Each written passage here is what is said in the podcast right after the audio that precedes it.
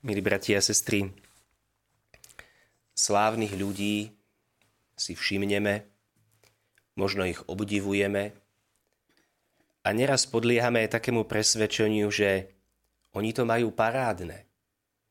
Že všade, kde prídu, ich poznajú, že ich zahrňajú sympatiami, možno i s tými privilégiami. Že to vlastne taký ľahký život. Ale s použitím trošku empatie, by sme možno prišli na to, že slávni ľudia to až také ľahké a príjemné nemajú, keď ich všade spoznávajú, keď možno na ulici okolo nich niekto prejde a hneď si šuškajú, to je ten, poznáš ho z televízie. Možno párkrát, keď niekoho na ulici takto spoznajú, je to milé, sympatické, výnimočné, ale zažívať to dennodenne a všade, to lezie na nervy. Neraz to, čo vlastne akoby tvorí náš obyčajný život, že sme bežní ľudia. Žijeme akoby v tej jednoduchosti, o to sú oni ukrátení a niektorí to vlastne aj v živote neuniesli. Iné a predsa tak trošičku podobné, možno niečo zažívajú aj kňazi, lebo kňaz je známy už len tým, keď sa oblečie ako kňaz. Dá si čiernu košelu a bielu značku, kolárik. Všetci vedia, to je kňaz. Pamätám si, ako bohoslovci na začiatku štúdia sme tu v centre Bratislavy bežne išli do supermarketu nakupovať všetci v kolárikoch, taký odvážny, akoby nič nás netrápil. A možno to bolo aj sympatické pre iných ľudí, že povedia si, ja takí mladí chlapci a teda ešte sme neboli kňazi, ale vyzeralo to tak. Priznám sa, že dnes možno už riešim takú dilemu. Áno, na jednej strane vydať svedectvo, že je tu kňaz, že patrí do spoločnosti. Na druhej strane, čo keď človek vydá zlé svedectvo? Možno už len pri tom nakupovaní. Kňaz tlačí vozík, všetci vidia, že je kňaz, preskenujú košík, čo tam má a za koľko a nenakupuje príliš veľa alebo príliš drahé. Alebo vznikne nejaké nedorozumenie. Náhodou sa človek nedopatrí nejako predbehne alebo urobí niečo menej príjemné a hneď možno sprška pohoršenia alebo až nadávok tí farári, jak sa správajú. Hneď je zrejme, že je to kňaz a že je známy. Už len podľa toho kňazského znaku. Tiež pamätám si, raz som šoferovala, bol som ako kňaz, mal som kolárik a spravil som nejakú šoferskú chybu. Tak som si rýchlo kolárik zakrýval, hovorím si, nech tí druhí nenadávajú, že jak tí farári jazdia, to je hrozné. A hneď sa to preleje na církev a na Pána Boha a kopec hriechu možno z toho vznikne. Toto je tá dilema vydať dobré svedectvo, ale zároveň vždycky človek vo svojej slabosti môže byť aj na pohoršenie, niekto to nepochopí, možno je tak nastavený a zväzie sa to. Bratia a sestry, myslím, že aj takéto dilemy, alebo teda takéto ľudské situácie Ježiš chápe. Chápe nie len preto, že je milosrdný Boží syn, ktorý sa sklonil k človeku a chápe človeka vždy a v každej situácii, ale možno Ježiš takéto situácie chápe preto, lebo také niečo aj zažil. Evangelium nám totiž dnes predstavuje Ježiša, alebo sú tam isté náznaky, že Ježiš ako celebrita.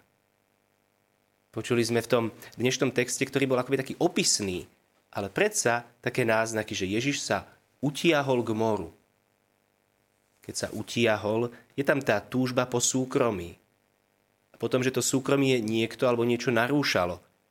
A mali sme tam vysvetlenie. Šiel za ním veľký zástup. Ježiš bol známy. Dokonca, že sa na ňo tlačili. Lebo počuli, čo robí. To je tá popularita. Už o ňom počuli, bol známy. A dokonca ešte je to aj taký ten spirituálny rozmer, že aj nečistí duchovia kričali, ty si Boží syn, ako by dávali to na známosť a Ježiš, aby ho neprezrádzali.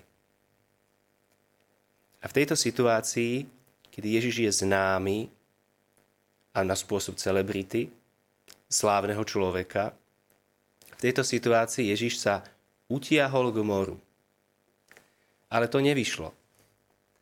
Dokonca by sme mohli povedať, že nebolo to celkom prezieravé. Až takto by sme to chceli povedať, že keď sa niekto utiahne k moru, a z jednej strany sa na neho tlačí zástup a z druhej strany je voda a more, tak nie je úniku. Potom sme počuli, že Ježiš požiadal, aby mu pripravili loďku a nastúpil do loďky a tak bol na vode. Niekedy Ježiš použil takto loďku ako kazateľnicu, že z loďky učil zástup, ktorý bol na brehu.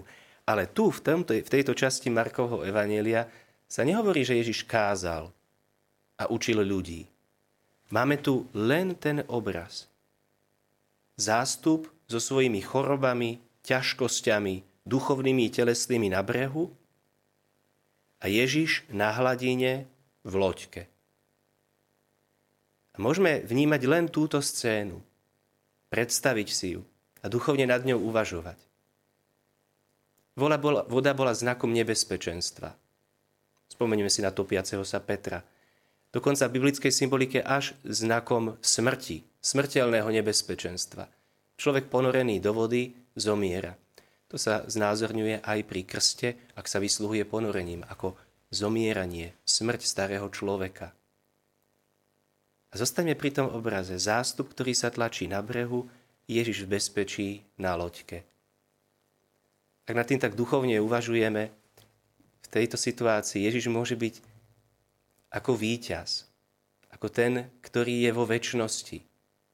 Boží syn, ktorý si vzal ľudskú loďku, ľudskú prirodzenosť, ale je víťazom nad smrťou, nad nebezpečenstvom. Je to akoby taký obraz, také maličké prorodstvo z mŕtvych vstania. A ľudia, my ľudia, ak chceme k Ježišovi prejsť, tak zrazu je tam voda. Budeme mokrí. Vstúpiť do vody znamená nepohodlie, nebezpečenstvo, doslova až okúsiť smrť. A toto je vlastne aj náš kresťanský život. To priblíženie sa k Ježišovi, a postupné zomieranie starého človeka, kedy sa liečia naše pozemské choroby. A môžem spomenúť všetky druhy. Hnev, pícha, lakomstvo, závisť, lenivosť, obžerstvo, smilstvo. To je to zomieranie. Všetkých sedem koreňov hriechov môžeme spomenúť. To je naše zomieranie ako sa dotkneme smrti, aby sme prešli k Ježišovi. Bratia a sestry, či slávny alebo obyčajný, či známy alebo neznámy, to sú vonkajšie rozdiely. Ale vlastne v niečom náš ľudský život je spoločný. Môžeme pozerať na Ježiša ako na víťaza, ktorému patrí život, sláva, dobrorečenie, bezpečie, a my sme tí, ktorí cez zomieranie sebe samým túžia po Ježišovi a približujú sa mu. Amen. Amen. Vypočujte si aj ďalšie zaujímavé podcasty. TV Lux nájdete na deviatich samostatných kanáloch, kde na vás čakajú relácie s pápežom Františkom, kázne, modlitby, prednášky, biblické podcasty, rozhovory, inšpiratívne epizódy na pár minút, svedectvá či podcasty určené pre deti.